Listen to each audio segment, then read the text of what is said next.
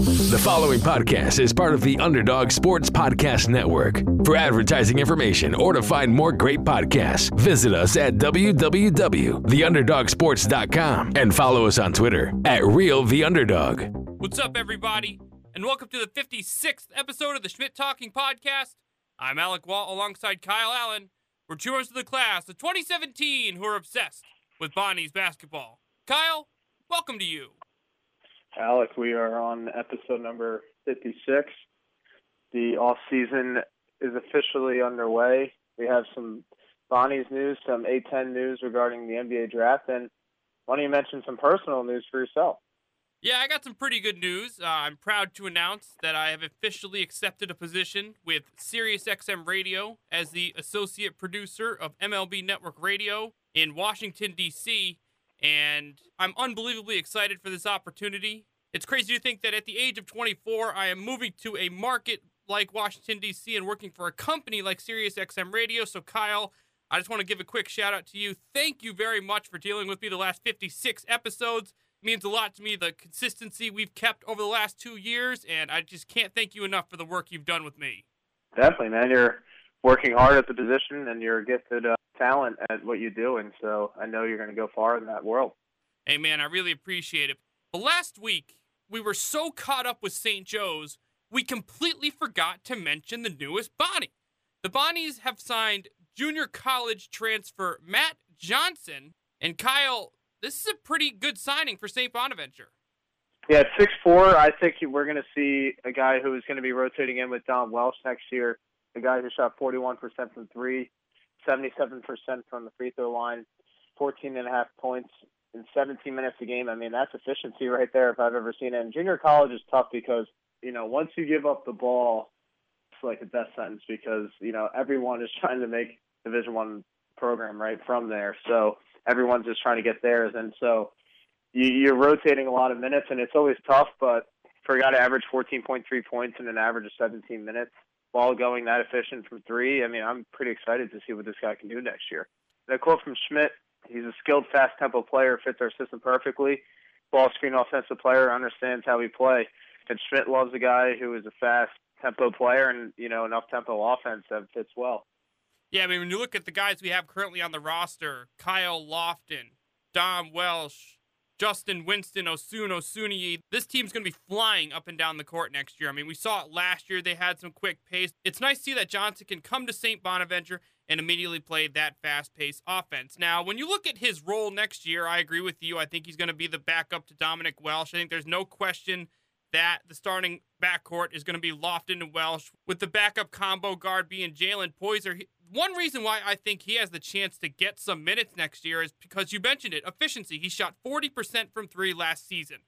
Jalen Poyser's not the best three-point shooter. Our three-point shooter off the bench last year was Nelson Caputo. I don't see Johnson having the ball in his hands as much as Caputo did because Caputo has some playmaking abilities, but you got to like when someone coming to St. Bonaventure shooting 40% from three could fill that type of role that we're losing next year in Nelson Caputo. Yeah, I agree on that because in an already deep team, I think only adding more depth to a young roster like this is going to be key. A guy who comes in already with 2 years of experience, even though it's not D1 experience, experience is experience. So again, Matt Johnson, the junior college transfer, will play for the Bonnies next season. But speaking about next season, I want to talk to you about the three freshmen, Kyle Lofton, Dom Welsh, and Osun Osunniyi. They had outstanding freshman seasons, but it's all about growth. It's all about progression in this program. Kyle, what do you think those three need to work on to be even better for next season? I think for Lofton specifically, it's a three-point shot. We know he's a very good mid-range jump shooter, and we saw, you know, at the end of last season, he could really turn it on from three. So I think I'm not even worried about it. He's just going to turn that on going into next year, and I think he's just going to carry it over from how he was playing at the end of the season in the A-10 tournament. So I think for Lofton, it's that. For Don Welsh, it's, I think, just a little more consistency from beyond the three. He was, you know, hot towards the end of last year, but was, you know, a little more inconsistent, dealing with an injury, you know, in the beginning of the year. But these guys were also young, and so it was a lot of just getting used to the game of college basketball. For Osunniyi, I think it's just keep developing that low post game and eventually an outside jump shot. I don't think he needs to rush into, shooting a lot of jumpers yet. We saw by Nicholson's junior year, he didn't shoot a three until then, and then he became nearly a 40-point three-point shooter by the end of the senior year. So we'll see how the progression is for Osun. I don't think he's going to be, a 40% three-point shooter, but who knows? By his senior year, he could stretch out to, maybe even attempt a three here and there. But I think it's for him to develop that low post game and a little bit of a jump shot. We know he's a defensive beast, and I don't know how much more he can really improve from last year. He's just going to be more stout and more consistent, but I couldn't be more excited for these three guys. Yeah, Kyle, I agree with you there. I can't wait for next season. When you saw how these three freshmen played towards the end of last year, it just saw the potential that this team has for the next three seasons, and adding a guy like Winston should make them even better. When it comes to Lofton, a lot of his three-point shots came from when he was playing off the ball, and one guy he's not going to have next year is Courtney Stockard. Stockard has that playmaking ability off the wing.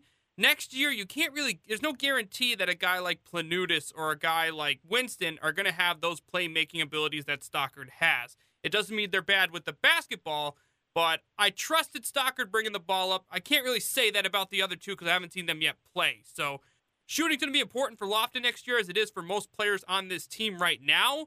But without Stockard on this team, it'll be interesting to see if he can get more three-point shots in isolation. You saw Jalen nailing threes in people's face a lot last year.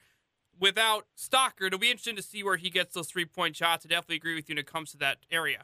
Welsh, consistency, I think you're spot on with that. He's a streaky shooter, and I think that's one thing we expected coming into the season. We read a tweet from Chucky Maggio a while back that he has the ability to go on Mobley-esque hot streaks. Well, Mobley was a great player, but at times he was streaky. When you go on those Mobley-esque hot streaks, you don't miss. So if he could turn that into more consistent three-point shot making, I think we're going to have one of the best backcourts, if not the best backcourt in the Atlantic 10 next season. Now, this is where I think it's going to be interesting for Osun. One reason he got so good defensively last year was because he was next to a guy like LaDarian Griffin. LaDarian Griffin takes a ton of defensive pressure off this team. He can defend off the perimeter. He's fast. He's lanky. He gets rebounds. He blocks shots. He disrupts passing lanes. He is the complete defensive player, and you really saw that throughout his growth at St. Bonaventure. And Osun is a great defensive player, don't get me wrong, but when you're next to a guy like LaDarian Griffin, it makes it a lot easier to play defense. You got a second shot blocker, a second rebounder, a second guy who can box out. Next year, the Bonnies are going to have Planudis potentially starting at the 4, which means he's not as athletic. He's more of a guy that can space the floor, but the paint is Osun's. So I'm interested to see how that pans out. I think he's an outstanding defensive player, and I'm interested to see how he adjusts without LaDarian. But having a guy like Osun on this team going into his sophomore season, already as talented defensively he is, should make it easier for everyone adjusting on the defensive side of the court next season.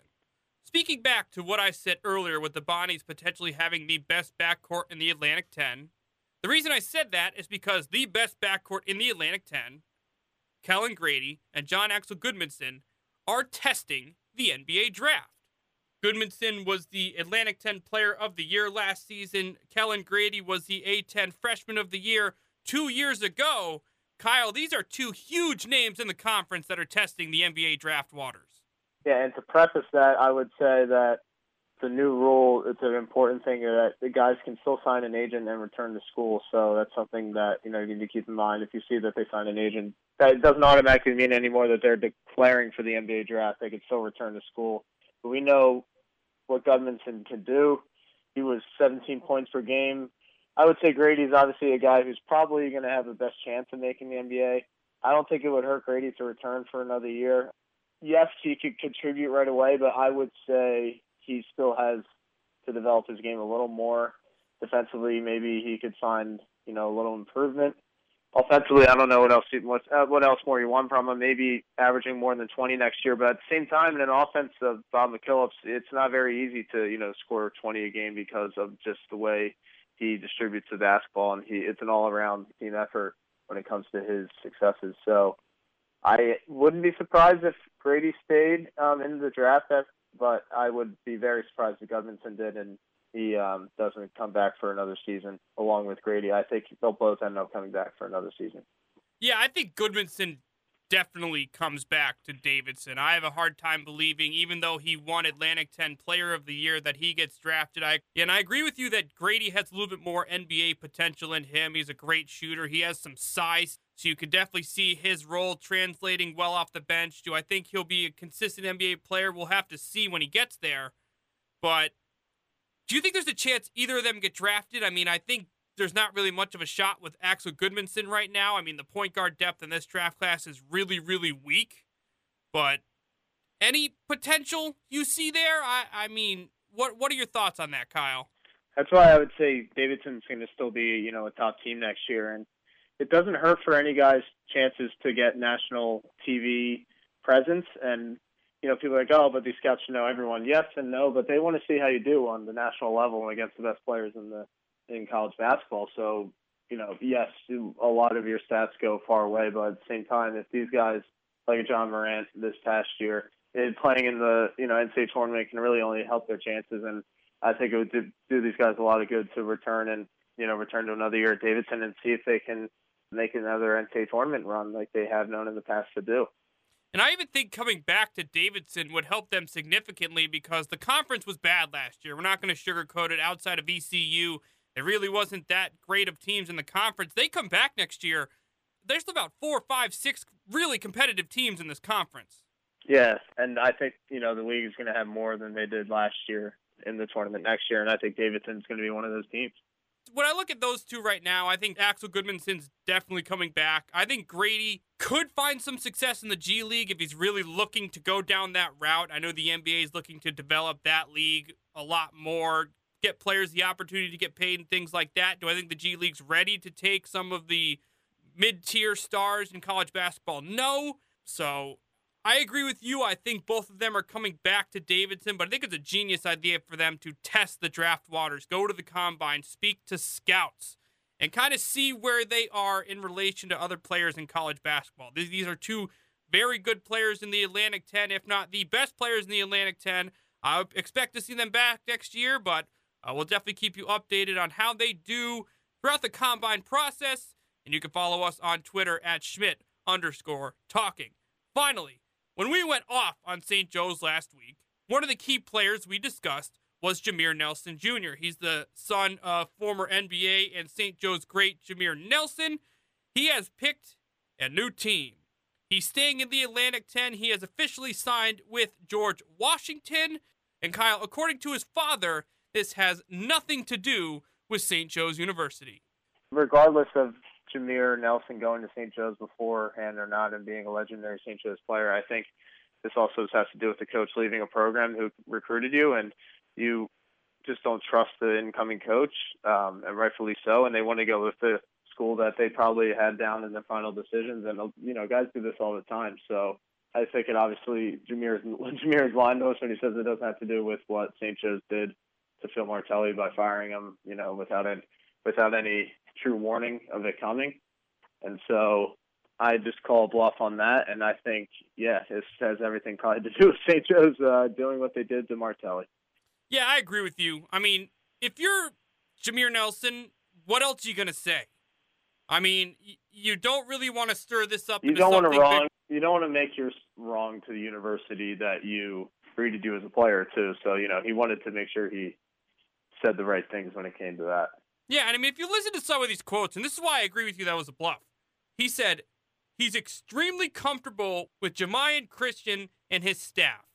What he said a few weeks ago, he no longer feels the same sense of familiarity that he once did. That was referring to St. Joe's. When I read that quote, that felt like a little jab at St. Joe's. Yes, I understand what he's saying, but you can kind of sense that was a complete attack at his alma mater. Definitely. I mean, the biggest attack is they lose a recruit because of them, too. So Jameer Nelson Jr. can say it has nothing to do with St. Joe's, but every competitor knows you mark a few games on your calendar every year. He's absolutely got St. Joe's marked on his calendar. They may play him once, they may play him twice, depending on how the schedule pans out for next season. But I can guarantee you Jameer Nelson and Jameer Nelson Jr. are looking forward to playing the depleted St. Joe's Hawks next season. That's going to be it for this episode of the Schmidt Talking Podcast. I'm Alec Wall alongside Kyle Allen. We will let you know on our Twitter page when our next podcast is with the move to Washington, D.C. I'm unsure when we can record our next podcast. I have to move and kind of get familiar with the area, start the new job. So I'm not going to guarantee a specific time we'll next be on the air, but we'll definitely keep you updated on our Twitter page at Schmidt_talking. Thank you for listening, and have a good night.